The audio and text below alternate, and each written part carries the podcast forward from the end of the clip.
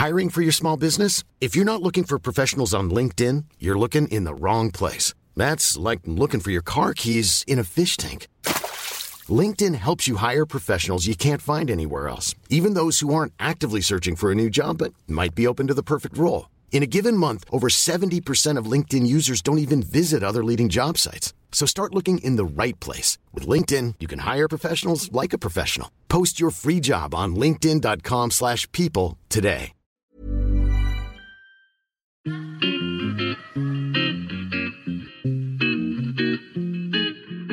Salut les gars, je suis Anne-Laure Baratin et vous écoutez le podcast Genre de fille. Chaque semaine, je reçois une fille unique en son genre pour parler sans tabou de mission de vie, de galère, de déclic ou non, de féminin, de maternité ou pas, tout ça, tout ça. Par leur parcours, leur engagement et leur choix de vie, elles m'ont bluffé et j'ai à cœur de vous les faire découvrir. Je sais qu'elles vous inspireront. J'espère maintenant que leur parole vous permettra d'avancer, de choisir, de décider. Et maintenant, place à l'épisode du jour. Bonne écoute Cet épisode a été rendu possible grâce à Baratin, etc. Baratin, etc., c'est l'agence de création éditoriale qui donne de la voix aux femmes et les accompagne pour trouver le ton qu'il leur faut pour parler d'elles et de leurs entreprises. Aujourd'hui, au micro de Genre de Fille, je reçois Anna Roy. Remise en situation, octobre 2017. Enceinte de mon deuxième enfant, je participe à l'émission La Maison des maternelles. Une expérience unique, déjà parce que je me suis fait ravaler la façade par une maquilleuse et que j'ai jamais été aussi canon. Je vous passe le sujet sur lequel j'étais interrogée j'ai un vague souvenir de saumon fumé à ne pas manger quand on est enceinte, de l'air très concerné que j'ai pris à chaque fois que j'avais l'impression de dire un truc intelligent et profond. Bref, on finit de tourner, point de soulagement. Et donc, je vais me fumer une clope dehors. Et là, qui je retrouve en train de faire la même chose? Anna Roy, enceinte elle aussi. Elle me voit, je la vois, je regarde son ventre, je regarde sa clope, elle regarde mon ventre, elle regarde ma clope. Direct, elle me dit Ouais, je sais, c'est pas bien. Et j'ai dû répondre à un truc aussi profond que le saumon fumé, c'est pas bon non plus. Je me rappelle plus de quoi on a discuté ensuite. Donc pour la présentation plus formelle, Anna Roy, c'est la sage-femme emblématique de l'émission La Maison des maternelles, diffusée sur France 2. Elle écrit des livres, elle a créé son podcast Sage Meuf, elle a aussi lancé le hashtag Je suis maltraitante il y a un an et quelques jours pour alerter sur la prise en charge des patientes. Sage-femme médiatique autant qu'activiste, je lui laisse la parole. Bonjour euh, Anna, je suis ravie de te recevoir au micro de Genre de Fille. Comment vas-tu aujourd'hui? Eh bien écoute, euh, très très bien. Euh, j'espère que ça va aussi, alors. Oui, bah écoute, ça va, ça va. Moi aussi, ça va très bien. Je suis très contente euh, de t'interviewer pour cet épisode euh, un peu spécial, puisque c'est ce que j'expliquais un peu dans l'introduction.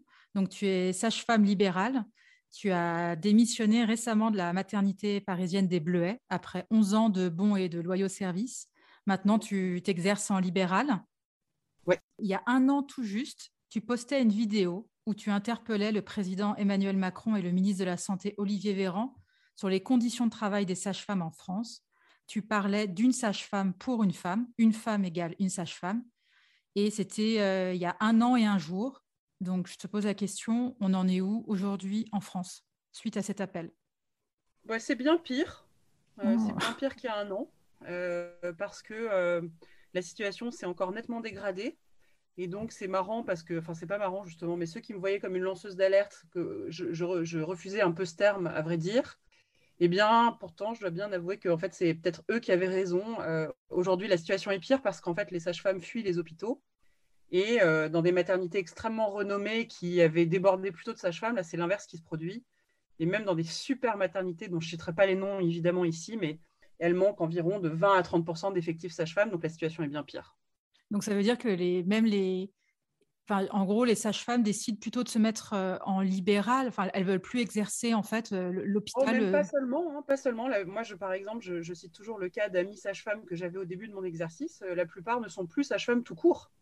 Elles font, elles exercent d'autres professions qui n'ont rien à voir avec la profession de sage-femme. Ça veut dire qu'en fait, quelque part, l'État français paye quand même assez cher pour nous former pendant plus de cinq ans, et que tout ça pour bas, pour partir. Et donc, c'est aussi un énorme gâchis d'argent, en fait. Hein, de former des gens qui s'en vont, qui quittent la profession, c'est aussi, ça personne ne le voit, mais c'est un gros gâchis d'argent. Et suite donc euh, à cet appel que tu as lancé, ou euh, euh, est-ce qu'il y a eu du mouvement? Est-ce qu'au moins il y a eu des discussions? Est-ce que oui, ouais. c'est-à-dire qu'il y a énormément de choses positives. C'est-à-dire que là, je viens de décrire un tableau extrêmement noir, mais en fait, il y a plein de choses positives.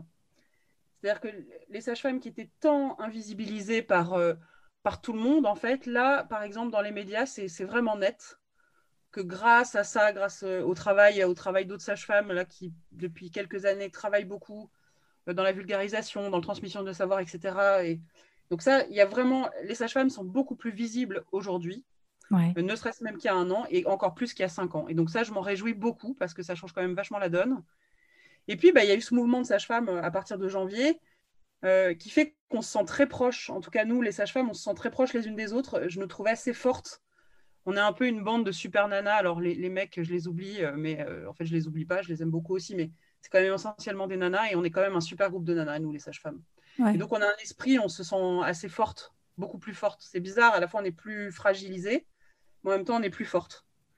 Et puis, on se sent plus proche de nos patients. Je trouve que c'est vraiment le je suis maltraitante. Je, vraiment, je, lui vois une qualité majeure, c'est que ça rapprochait les, femmes des sages-femmes parce que c'était une façon de dire à mes patientes, à nos patientes, vraiment, on est désolé, quoi. On est désolé de, mal vous prendre en charge et vraiment, euh, c'est pas comme ça, c'est pas ce que vous méritez. On n'est pas d'accord avec ça. Je l'ai pas précisé, mais dans ta vidéo, en fait, tu assumais et tu disais, je suis maltraitante. C'est pas le système qui est, c'est moi, c'est nous, sages-femmes, qui exerçons ces gestes. On peut plus se reposer là-dessus. Et en gros, tu assumais de dire, tu racontais cette euh, nuit de garde où euh, un jeune couple était arrivé. Enfin, en gros, tu avais dû gérer un nombre d'urgences incalculable et tu t'étais senti complètement euh, toi-même. Tu disais, je suis maltraitante parce que j'ai pas su m'occuper comme j'aurais dû m'occuper de de, ces femmes qui étaient en train d'accoucher. Oui, oui, c'était une façon de dire euh, le problème que, moral que je rencontrais en quelque sorte, qui est de, c'est bien de nos mains et de, et de notre aide dont il s'agit. C'est nous qui sommes au contact des patients. Et donc, euh, dire que l'institution est coupable, c'est faux. c'est nous qui sommes en première ligne. Hein. L'institution n'a pas de blouse. Et donc, d'enfiler cette blouse, ça veut dire je suis d'accord avec ce que l'institution fait et, je me retrouvais dans un dilemme moral qui pour moi était trop fort. Ouais. Donc, c'était une façon de demander pardon aussi aux gens. Même si, et, d'ailleurs, il y a beaucoup de gens qui l'ont dit, c'est un peu le comble parce que je suis quelqu'un d'assez brave, voire très brave, très Saint-Bernard dans l'esprit, très, euh, très bonhomme en fait. Ouais. Et euh, c'était un peu le comble que ce soit moi qui endosse cette, cette phrase-là, mais, mais je l'ai fait volontiers et je, je, je continue de l'assumer. Je pense que j'ai été maltraitante maintenant, mais Bien sûr, je le regrette, oui. Et ça te manque ou pas de... Bah, donc là, tu as, quitté l'hôpital. Est-ce que ça te manque d'être euh, d'être en salle de naissance? Enfin, je veux dire, du coup, là, tu fais quand même plus... Euh, tu t'occupes de, tes patientes euh, après qu'elles aient accouché ou avant qu'elles accouchent, mais tu n'es plus à l'hôpital. Est-ce que ça te manque ou pas encore? Oui, ça me fait une peine immense. Ouais. Je peux même... Oui, c'est une grande peine. Ouais. Et quand on voit, là, c'est surtout depuis septembre-octobre, peut-être octobre, il y, a eu, il y a de plus en plus de manifestations de la part des sages-femmes. Qu'est-ce qu'elles pensent, les, jeunes générations? Je veux dire, celles qui arrivent aujourd'hui sur le marché du travail, qui sont sages-femmes aujourd'hui. Est-ce que toi, tu vois une évolution entre toi, quand tu as commencé à être sage-femme, et ces nouvelles générations? Est-ce qu'elles sont encore plus sensibilisées justement à ce manque de moyens? Est-ce qu'elles montent encore plus au créneau? Qu'est-ce que tu vois elles, sont comme euh, ma génération. C'est-à-dire peut-être. cest moi, j'ai jamais connu des conditions de travail agréables. D'accord. Il y a dix ans, les, conditions de travail étaient déjà extrêmement difficiles. Les, petites maternités avaient fermé. Il manquait déjà de personnel. Ça s'est aggravé, mais au fond, moi, j'ai pas connu l'âge béni de l'obstétrique. Peut-être il y a une vingtaine d'années où à peu près les sages-femmes avaient à peu près le temps de faire leur travail correctement. Non, moi, ça me fait une peine immense parce qu'ils me privent de, euh, de mon ADN, j'allais dire. cest moi, j'étais vraiment là. J'adore le libéral et, le suivi que j'ai avec mes patientes. Il est extrêmement précieux, mais j'ai plus accès à toutes les patientes. Et puis surtout, j'ai plus accès à ce, au cri de la vie qui vient et au, petit cri de la vie arrivée, quoi. Et donc, on me prive de mon ADN, de, de ce pourquoi j'étais faite, quoi. Donc, évidemment, pour moi, c'est très, très, très, très douloureux. Et là, on a vu le, gouvernement, enfin, c'est-à-dire, c'était un peu euh, ridicule à, à louer euh, aux sages-femmes. Donc, c'était quoi? C'est 100 euros euh, brut en plus par mois. Enfin, je veux dire, en gros, c'est minime ce qui a été concédé euh, à la profession des sages-femmes depuis qu'il y a eu des, manifestations et depuis qu'il y a eu un peu cette prise de conscience. Alors, il y a des avancées, je crois qu'il ne faut pas les nier. La, sixième année d'études est acquise, donc ça, c'est bien. Ouais. on a eu une augmentation de salaire minime, c'est vrai aussi. Mais c'est pas suffisant, en fait. Moi, la revendication principale que j'avais, comme beaucoup de mes collègues, c'était aussi de dire il faut qu'il y ait plus de sages-femmes dans, les salles d'accouchement. On ne peut pas continuer avec une sage-femme pour quatre femmes en travail. Ça, c'est pas possible parce que forcément, vous êtes dans la maltraitance à partir du moment où vous avez quatre femmes en travail. Et ça, ils ont refusé de voir les décrets de périnatalité. C'est ça qui fixe le nombre de, sages-femmes par femme. alors que tous les pédiatres, les gynécos, tout le monde, enfin tout le monde est d'accord sur cette question qu'il faut revoir ces décrets de périnatalité. C'est pas un sujet polémique, tout le monde est d'accord. Donc il fallait les revoir, ça n'a pas été revu. Moi, je suis évidemment très déçue parce que j'ai très envie de retourner à l'hôpital et même si ce ne sera pas une sage-femme par femme, j'aimerais que ce soit au moins une sage-femme pour deux femmes. Et pourquoi ça passe pas? Pourquoi le Qu'est-ce qui fait que ce décret passe pas? Ben, ben, c'est ça, je comprends pas. Vraiment, je, je, je n'arrive pas à comprendre les motivations. Est-ce que c'est parce qu'ils ont peur qu'on ouvre une brèche? Honnêtement, je ne l'entends pas parce que ça coûte rien. Hein, euh, moi, j'avais fait les calculs, c'est vraiment que dalle, quoi. Je, ne comprends pas. Vraiment, je ne peux, pas, je peux pas vous dire, j'en sais rien. Oui, en plus, c'est vrai que c'est ce que tu disais. Euh, je lisais une interview de toi où euh, quand, on, avance l'argument des finances, c'est un argument qui ne tient pas, parce que c'est vrai qu'en Angleterre, c'est déjà le cas, alors que c'est pourtant un pays qui est hyper strict sur, le, sur ses dépenses de, finances euh, vis-à-vis des, hôpitaux. Donc, le, Absolument, puis c'est une mesure, on le sait, parce que quand il y a une sage-femme par femme, si vous voulez, vous avez moins de césariennes, moins de forceps, moins de machin, moins de dépression du postpartum, moins de tout. Ça, ça a été très bien montré avec des études de grosses cohortes, des études scientifiques très euh, valables. Quoi, je ouais. Donc, il n'y a, en fait, il n'y a aucune raison. Alors, moi, je, ma seule explication, c'est que ça ouvre une brèche pour les autres services d'urgence. Mais à la limite, ce serait normal. Je veux dire, dans les services d'urgence, les services de réanimation, dans tous ces services-là, c'est de l'abattage, le même abattage que, que ce qu'on voit en obstétrique. Quoi. Et puis, c'est vrai que j'ai l'impression que souvent, euh, en fait, il n'y a pas tant de gens qui savent que les sages-femmes, elles, euh, elles, font une première année de médecine, comme les, les, futurs médecins, euh, qu'elles ont un cursus de, de six années. Euh, on, a un peu l'impression que quand il y a un problème, alors ok, ça retombe sur la sage-femme, mais que c'est ce que tu expliquais aussi, c'est que quand il s'agit d'aller devant un tribunal, la responsabilité, on n'a pas de mal à l'engager, mais qu'en revanche. Euh, et, ça, je trouve ça drôle. Enfin, drôle, c'est pas drôle, mais. Oui, oui, c'est ironique. Ouais, parce que c'est un côté, et je pense, j'en suis sûre, c'est parce qu'on est des femmes au service des femmes. Ouais. donc, il y a ce côté, un peu dans l'imaginaire, dans un peu voilà, oh, bah, c'est des femmes, elles sont mignonnes, elles s'occupent de bébés, elles s'occupent des femmes qui accouchent, c'est trop chou, etc comme si en fait euh, cette euh, science et cet art de l'obstétrique était vraiment bon, assez mignon quoi, hein, au fond, alors que pas du tout. Alors que moi, il y a aussi un deuxième effet, je pense qu'on est mis à la marge et comme ça et non pas écouté parce qu'on touche à des domaines qui sont tellement intimes. C'est le sexe, la mort, le sang, la naissance, c'est des trucs un peu trash. Moi que je trouve pas trash évidemment, mais que les gens trouvent trash et donc euh, ils préfèrent que voilà ça reste cantonné dans un coin quoi. Ouais, un truc de femme quoi. Ouais, mais c'est la mort, la vie. C'est vrai que c'est la profession de sage-femme. Quand, quand, je raconte moi en soirée mes journées, bah, les gens, c'est comme si vous interviewez, enfin, que vous parlez avec un croque-mort ou un médecin de soins palliatifs. Quoi. Il y a un côté complètement extraordinaire dans notre métier qui fait mmh. qu'il y a des gens qui sont prêts à entendre et d'autres pas du tout. Ouais. D'ailleurs, ça, me fait penser euh, dans un article publié dans Télérama où tu es interviewé justement en duo avec Chantal Birman. Alors, je précise, Chantal Birman, c'est une sage-femme assez emblématique, euh, une, mmh. sage-femme activiste de 70 ans, qui est l'héroïne du premier film documentaire de Aude Pépin. Alors, Aude, qui est passée d'ailleurs au micro du genre de fille. Et donc, dans cet article, tu dis J'ai décidé tôt d'être cosmonaute ou sage-femme, en tout cas, un métier où la science croise la mystique. La science croise la mystique, et j'ai trouvé ça, enfin, j'adore cette phrase. Est-ce que tu peux nous détailler ça un peu plus? Oui, ça c'est vrai. Donc voilà, c'était deux hésitations. C'était cosmonaute et, sage-femme parce que euh, il y a une base incontestablement euh, profondément scientifique dans les deux professions, mais aussi on est confronté au quotidien avec des choses, Thomas Pesquet comme, euh, comme moi, alors je me mets pas. si, si, vas-y, vas-y. Thomas Pesquet comme moi, on est confronté à des choses, c'est-à-dire que quand vous êtes dans l'étude d'un trou noir, comme quand vous voyez un individu, enfin une personne humaine sortir d'une autre personne humaine, ça vous laisse un peu sans voix. Ou quand vous voyez quelqu'un mourir, pareil, vous êtes dans des, moments de l'existence ou des, endroits, des zones où vous vous demandez vraiment ce qui se passe. Quoi. Il, y a, un truc extrêmement fort, enfin, euh, qui est de l'ordre de bah, on ne sait pas quoi. Enfin, en tout cas, on est, face au, mystère de l'existence et je trouve ça, ça c'est, mais c'est, c'est magnifique. Quoi. Il, y a, vraiment. Euh, c'est des métiers qui sont extrêmement beaux.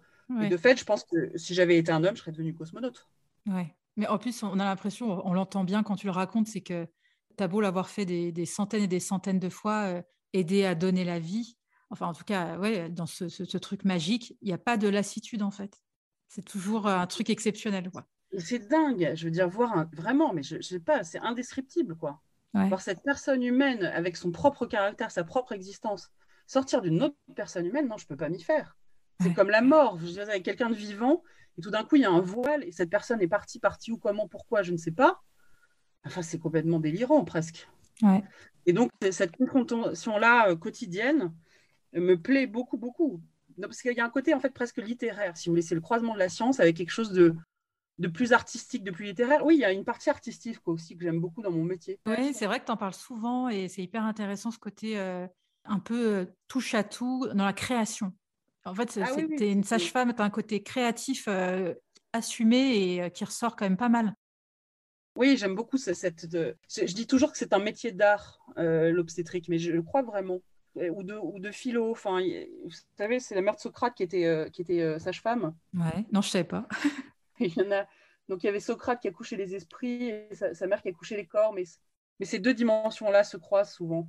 Moi, je fais accoucher les, corps, mais pas que. Je, je, je, permets aussi euh, que les mères naissent, par exemple. Enfin, j'aide à ce qu'elles naissent, quoi. Pour faire cette magnifique transition où on va parler de philosophie pour passer à la maison des maternelles, comment, es justement, comment tu t'es retrouvée à la maison des maternelles? Comment ça s'est passé?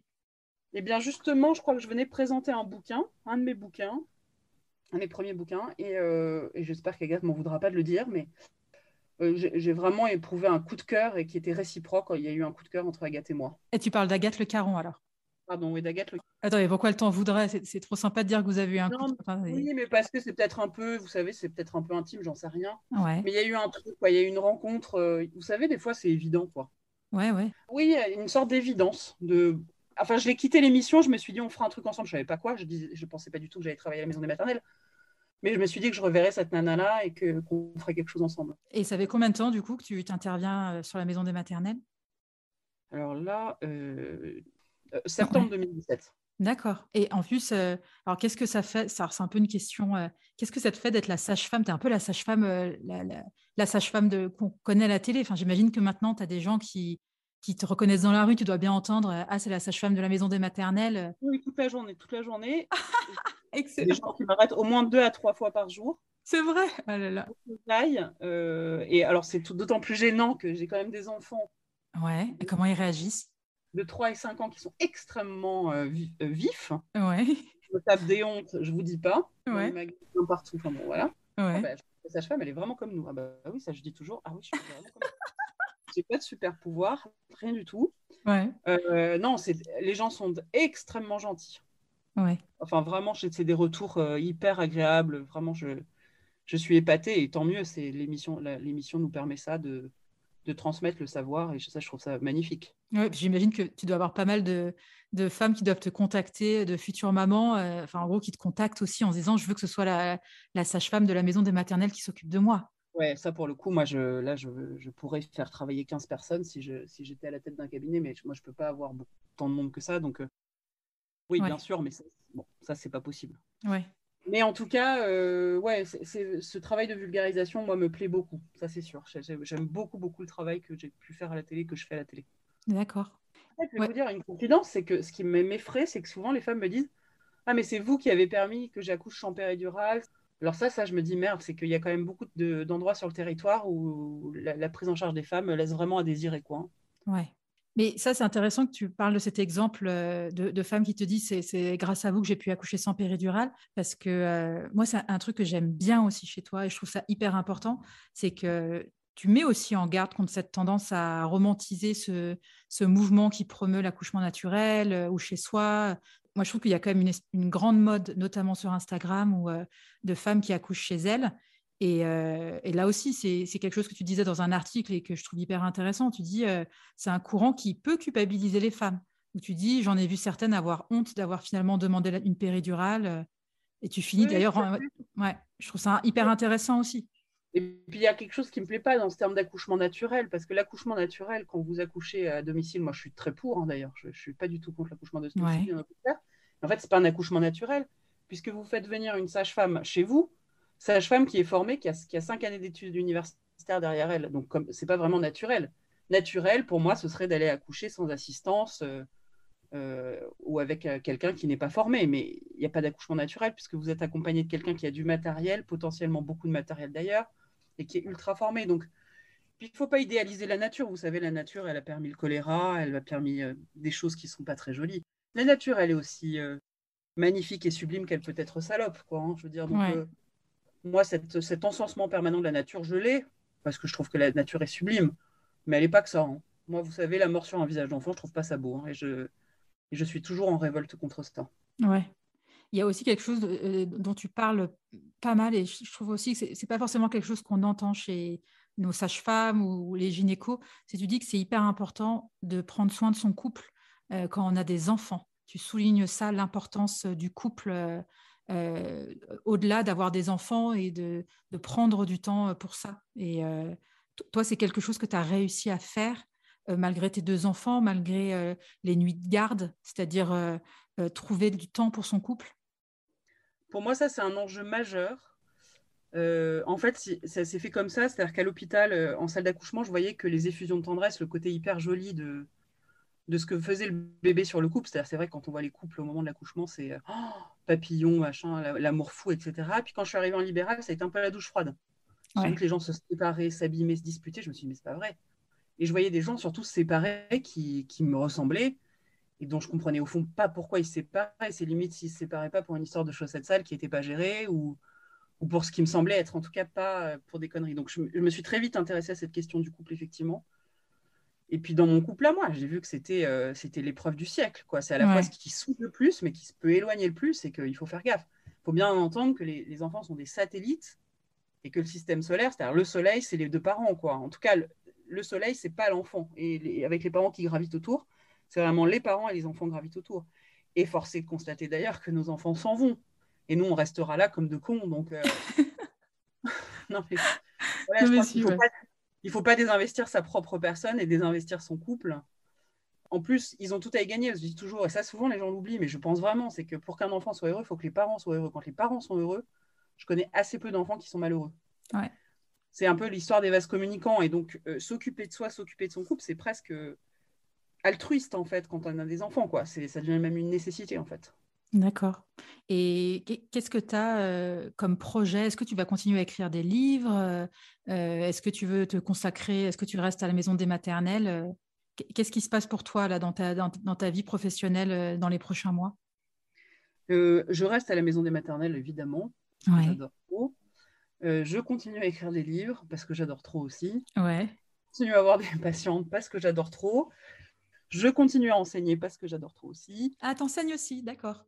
Et puis, je, vais continuer à, oui, à faire des podcasts, à faire des... Euh, oui, j'ai plein de projets. J'ai toujours plein de projets parce que je m'ennuie très vite, donc il faut que je satisfasse l'hyperactif qui sommeille, quoi. Est-ce que tu, si on te disait que tu es, une, sage, une sage-femme activiste de par ton engagement, tu, tu l'acceptes ce terme ou, ou non? Bah, ce serait malgré moi. Ouais moi, je veux bien hein, qu'on me dise. C'est un peu comme on a dit quand je suis. Tout le monde me dit que je suis une lanceuse d'alerte. Moi, j'entends, mais c'est pas. En tout cas, je ne crois pas que ce soit à moi de me caractériser, non? Non, c'est vrai. C'est vrai. en fait, j'ai décidé depuis un certain temps que je m'appartenais plus totalement. bien sûr, il y a une partie auquel d'ailleurs personne n'a accès. Mais le reste, bon, bah, je laisse les gens s'emparer de moi comme ils le souhaitent. Bien sûr, je ne les laisserai pas dire des choses fausses sur moi. Mais euh, après, ils me caractérisent comme ils veulent. Certains me voient lanceuse d'alerte, d'autres, je ne sais pas quoi. Pas de problème. Hein qu'est-ce qui fait que. Enfin, là, c'est une question un peu plus personnelle, tu me diras si tu veux qu'on la coupe ou pas. Euh, toi, tu as eu deux enfants, tu n'en voulais pas plus. Qu'est-ce qui fait que tu t'es dit, euh, je, m'arrête à deux, euh, c'est ah non, fini pas du tout décidé que je m'arrêtais à deux. Hein. D'accord, ok. Non, non, moi, c'est juste que moi, j'ai que 35 ans, entre guillemets. Ouais. mon mari, il est, il est vieux. Enfin, il est vieux. Il a 43 ans. D'accord. il est vieux, mais il est plus vieux que moi. Donc, lui, évidemment, il a une forme de Bien rattrapé. Ouais. À avoir son troisième, il a évidemment envie d'autres enfants. Mais moi, je ne suis pas pressée, je ne me sens pas pressée. Ouais, et toi, ça ne te fait pas peur de te dire, euh, quand on est sorti des couches, de te dire, euh, allez, euh, pourquoi pas un petit troisième? C'est pas un truc qui te, qui te stresse J'ai très peur. ah, d'accord. Non, non, mais, non, mais moi, je suis très honnête. Moi, j'ai eu beaucoup de mal hein, à gérer les nuits sans sommeil, les journées de travail et tout, moi, ça a été, ça a été vraiment difficile. moi aussi, ça a été une horreur. Je, fais partie de ces gens qui ne supportent pas le, manque de sommeil. Enfin, tu as l'impression que tu, ça fait vriller la fatigue. Mais moi, c'était affreux. Enfin, je, oui, comme toi, j'avais envie de mourir tellement j'étais fatiguée. C'est-à-dire effectivement, il y a des gens, je vois bien, ça, le manque de sommeil glisse sur eux comme sur les plumes d'un canard. Et moi, c'est moi, c'est exactement l'inverse. Ça, ça, me fait souffrir horriblement, quoi. Ouais. Mais d'ailleurs, mes enfants, je crois, l'ont compris parce qu'ils ont fait leur nuit très très vite. Ah, c'est bien. Donc, en fait, il faut faire ressentir à ses enfants euh, la, détresse dans laquelle on est pour qu'ils puissent se rendre compte et qu'ils passent leur nuit. J'ai voulu croire que c'était ça, parce que autant ils, peuvent me, pousser à bout sur d'autres trucs, parce qu'ils sentent qu'au fond, je m'en fous. Mais sur le sommeil, peut-être qu'ils ont senti que là, euh, ouais, c'était pas dans leur intérêt, quoi. Ils auraient plus de mère s'ils continuaient comme ça, quoi. Et attends, ils ont fait, ils ont fait leur nuit à quel âge, tes enfants? Huit semaines et trois mois, enfin deux mois et trois mois. Ouais, non, mais c'est vrai, moi, c'est pareil. Je crois que c'est pas mal, en fait. Enfin, en fait, il faut, il faut pas comparer, mais c'est quand même pas mal. Ça veut dire que quand tu vois que tu en as qui font leur nuit à neuf mois ou un an, je me dis, c'est. Ah, mais moi, pour moi, c'est des héros, ces gens-là. Oui, c'est clair. Moi, faut, Il faut que je te présente ma sœur. Son deuxième, il a fait euh, ses nuits à, je crois, 9 mois ou 10 mois. Et... Moi, j'étais patiente. Leurs enfants ont 3 ans, ils ne dorment toujours pas. Non, là, là, mais c'est dingue. Ouais, tu as raison. Non, mais oui, il faut. C'est des héros. Ouais. Et alors, pour revenir, euh, parce que je, je, vois que l'heure tourne, euh, qu'est-ce qu'on peut faire, nous, en tant que citoyenne ou citoyen, pour que la profession de sage-femme, elle soit plus reconnu, valorisé Qu'est-ce que je peux faire moi? Est-ce qu'on peut faire quelque chose ou est-ce qu'en gros, on se repose que sur la politique? Ah ben voilà, ça c'est la question. C'est que moi, personnellement, alors, mais je suis sûre qu'il y a des gens qui vont être beaucoup plus inventifs que moi. Moi, j'ai pas trouvé le levier qui fait que, enfin, j'ai essayé hein, pourtant que les femmes et les sages-femmes se réunissent et que ce soit en fait un mouvement de femmes auquel les, sages-femmes se raccrochent, c'est-à-dire en fait l'inverse, plutôt que ce soit les sages-femmes qui sont en avant et quelques femmes qui se raccrochent, que ce soit l'inverse, le rapport de force inverse. Ouais mais je ne sais pas comment faire. Franchement, je ne sais pas. Et est-ce que dans les autres pays, euh, alors on a évoqué l'Angleterre tout à l'heure, est-ce que tu as des pays où euh, la profession de sage-femme, elle est beaucoup plus euh, valorisée Oui, grosso modo, tous les pays du Nord, la sage-femme est vue comme, comme elle doit être, quoi, c'est-à-dire quelqu'un de, de, majeur et d'extrêmement important dans la société. Ouais.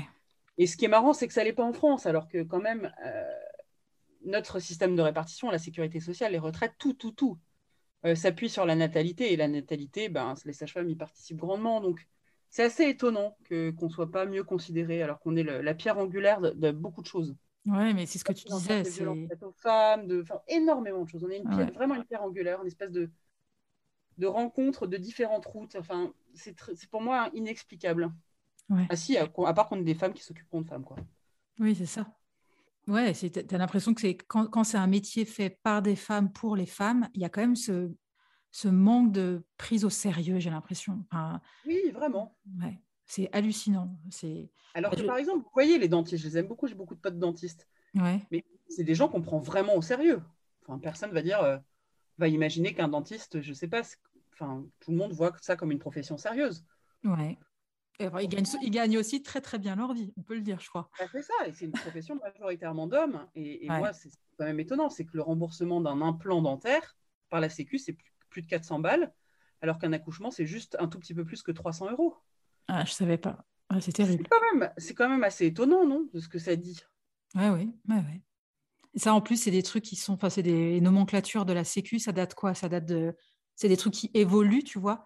Ouais, c'est des trucs qui évoluent, mais ça dit, ça dit, ça dit beaucoup de choses quand même. Ça, ça Moi, je trouve que ça dit beaucoup. Ça dit pas, j'aime pas les dentistes. Moi, j'adore les dentistes, ils sont très utiles. Mais ça dit juste, peut-être que quand même, l'accouchement, comme ça, à vue de nez, euh, c'est peut-être plus quand même qu'un implant dentaire. Mais ça, je laisse à chacun le soin d'apprécier ça. Mais moi, il me semble quand même. En termes de responsabilité engagée et, d'importance pour la société. Et aussi, tu sais, le, dernier truc qui est sorti, euh, ça s'appelle comment là C'est la box pour les, les nouveau-nés ou euh, tu, vois ce dont je, ce dont je parle ou pas Oui, oui. Ah, mais ça, ça m'a. Qui, qui, qui est au contact du gouvernement pour dire allez, tiens, on va faire une box pour les, pour les nouveau-nés et on va offrir ça et ça et ça, alors que tu es en plein mouvement tout le monde parle du postpartum, tout le monde parle de, tout, de, de, ces femmes qui font des dépressions, euh, euh, qui ont encaissé le Covid, le travail à la maison, etc. Et on te sort une box avec des trucs complètement ridicules. Tu vois, quand c'est sorti, je me suis dit, mais qui décide de ça en fait? Qui Alors, Tu vois, ils n'ont pas des gens sur le terrain? Ça, ça m'a beaucoup étonné. Alors, il y a quand même un aspect qui est cool, c'est-à-dire que qu'on donne à des populations qui sont précaires, oui. des turbulettes, etc., etc. Je trouve ça très bien. Par contre, là où ça me choque vraiment, c'est l'histoire de la crème. Ah oui, c'est vrai. Moi, c'est la crème qui passe pas. C'est J'étais moi-même, quand j'ai reçu la dépêche de, de l'AFP, j'étais euh, chez une patiente qui avait une épisiotomie qui s'était surinfectée, donc qui s'était complètement réouverte. Ouais, oh, la pauvre. Donc j'étais là en train de me poser 15 questions sur ce qu'on allait faire, blabla. J'étais sur la table de sa salle à manger, à, faire des ordonnances, etc. Essayer de trouver une infirmière qui puisse venir faire les soins. Enfin bon, je vous en passe, c'est des meilleurs. Puis je reçois ça sur mon téléphone et je me dis putain, putain, mais c'est pas la crème, quoi. Enfin, arrêtez de déconner, quoi. Donc ça, ça m'a ça m'a donné envie de pleurer sur le moment. Je me suis dit vraiment, c'est ça, c'est on peut pas faire ça. Il vaut mieux rien mettre, mais il faut pas dire qu'une crème c'est pour les, femmes. Ça, non, ça, je suis pas d'accord. Moi, par exemple, je me mets pas de crème sur le corps. il y a plein de femmes qui se mettent pas de crème sur le corps, quoi. Oui. Surtout qu'en plus, ils vont nous sortir une crème à tous les coups. Il y aura des trucs dedans dégueulasses. Donc, euh, non, je suis pas d'accord.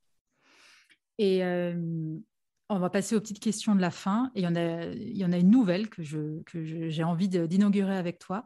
Alors, je ne sais pas si tu connais Annick Cogent. C'est une journaliste au Monde qui fait des portraits de femmes et qui pose cette question. Ça a même donné un livre. Et en fait, elle pose cette question, elle demande à ses invités de finir le début de phrase. Enfin, la phrase commence par Je ne serais pas arrivée là si. Et donc, c'est à toi de continuer. Donc, à ton tour, Anna, de compléter cette phrase. Je ne serais pas arrivée là si. Euh, si j'avais pas eu les parents que j'ai eus. Euh, j'ai eu des parents absolument merveilleux. Euh, des parents qui m'ont montré ce que c'était que le bien, le mal, euh, l'importance de ce qu'il y avait, enfin, ce qu'il y avait d'important dans la vie. Et puis qui m'ont, fait imaginer que, que je sois née fille ou que je, sois né garçon, tout était possible pour moi de la même façon, qu'il n'y avait aucune différence. Donc, ils, m'ont, ils m'ont tout donné, mes parents. Ah, c'est beau. Ils sont à l'origine de tout. Et puis en plus, accessoirement, en plus, ils m'ont, ils m'ont permis de vivre et ils m'ont donné la vie. Donc, ouais, ce sont mes parents. Ouais, bah, c'est une belle déclaration. Et qu'est-ce qui t'anime, Anna? Euh, Qu'est-ce qui m'anime? C'est une bonne question. Euh, de prendre soin, je crois que j'aime beaucoup prendre soin. Je ne sais pas, qu'est-ce qui m'anime? Euh, Prendre soin, rendre les gens heureux, créer, aider. D'accord. C'est vraiment ma profession quoi, qui m'anime. Qu'est-ce qui te met en colère ou peut t'agacer? Enfin, J'ai déjà un peu une petite idée, mais tu vas peut-être pouvoir me surprendre. L'injustice, je supporte pas l'injustice. Ça me rend malade. D'accord. Et est-ce qu'il y a une femme que tu aimerais entendre au micro de genre de fille? Oh ouais, mais tellement. Il faut en choisir une. tu, peux, tu, peux, tu peux en citer plusieurs. Allez, tu peux en citer trois. Vas-y. mais attends, non, je vais essayer de, jouer, de faire l'exercice. Euh, oh là là, c'est pas facile ça. Oh non, attends, c'est hyper dur. Non, mais tu vois, j'aimerais bien entendre une anonyme. D'accord. Enfin, quelqu'un qui, euh, qui serait justement pas invitée dans un podcast parce qu'au fond, elle n'a pas une, une, femme comme je les vois euh, moi, c'est-à-dire euh, parce qu'en fait, si tu veux, il y a toujours un truc, c'est que moi, je vois, je vois qu'une mère normale, enfin normale, dans le sens où elle n'est pas spécialement connue, où elle fait pas fait, voilà, elle est juste, elle est juste mère, elle a peut-être un mec ou une nana, elle a je sais pas un, deux ou plus d'enfants. En fait, je me rends compte que les mères sont vraiment des héroïnes, mais je dis pas ça pour, pour faire. Je comprends. Je le crois vraiment. Et donc, ça me plairait d'entendre euh, juste une mère avec une, avec une vie, euh, voilà, euh, une vie de tous les jours, quoi. D'accord. Et la petite question de la fin, celle-ci, tu pouvais t'y attendre. Quel genre de fille es-tu, Anna? Décidément. Quel genre de fille Je suis brave. J'aime beaucoup ce terme. Je suis brave. Je suis une fille brave. Mais pour toi, ouais, brave dans le sens. Euh... Moi, beaucoup. Je suis gentille. En fait, c'est deux qualités qu'on ne, loue jamais. Mais je me sens brave. Je suis brave. J'aime bien ce terme, ce brave. C'est, je suis un peu euh, bonhomme, on dit aussi, c'est-à-dire euh, brave, quoi. Comme un bon petit, un bon Saint Bernard, cette espèce de bon chien un peu pâteau, mais mais le fond est bon, quoi. je ne me vois pas plus que comme ça. Ok. Verrons autrement, mais ça, ça, encore une fois, ça ne m'appartient pas merci Anna pour, euh, pour ce moment passé ensemble. Euh, et puis bah, j'espère que les choses vont bouger pour les sages-femmes. Je souhaite vraiment de tout mon cœur. Merci à toi. Merci beaucoup. Merci d'avoir écouté cet épisode. J'espère qu'il vous a plu. Si c'est le cas, partagez-le autour de vous et sur les réseaux sociaux. N'hésitez pas non plus à laisser un avis positif à propos de Genre de Filles sur vos applications de podcast. Pour ne rien manquer de Genre de Filles, suivez-moi à Anne-Laure Baratin sur Instagram. Si vous avez des compliments, des critiques ou des réflexions, n'hésitez pas. Merci à Marvin Marchand pour la musique du générique. Bonne semaine et à très vite. Salut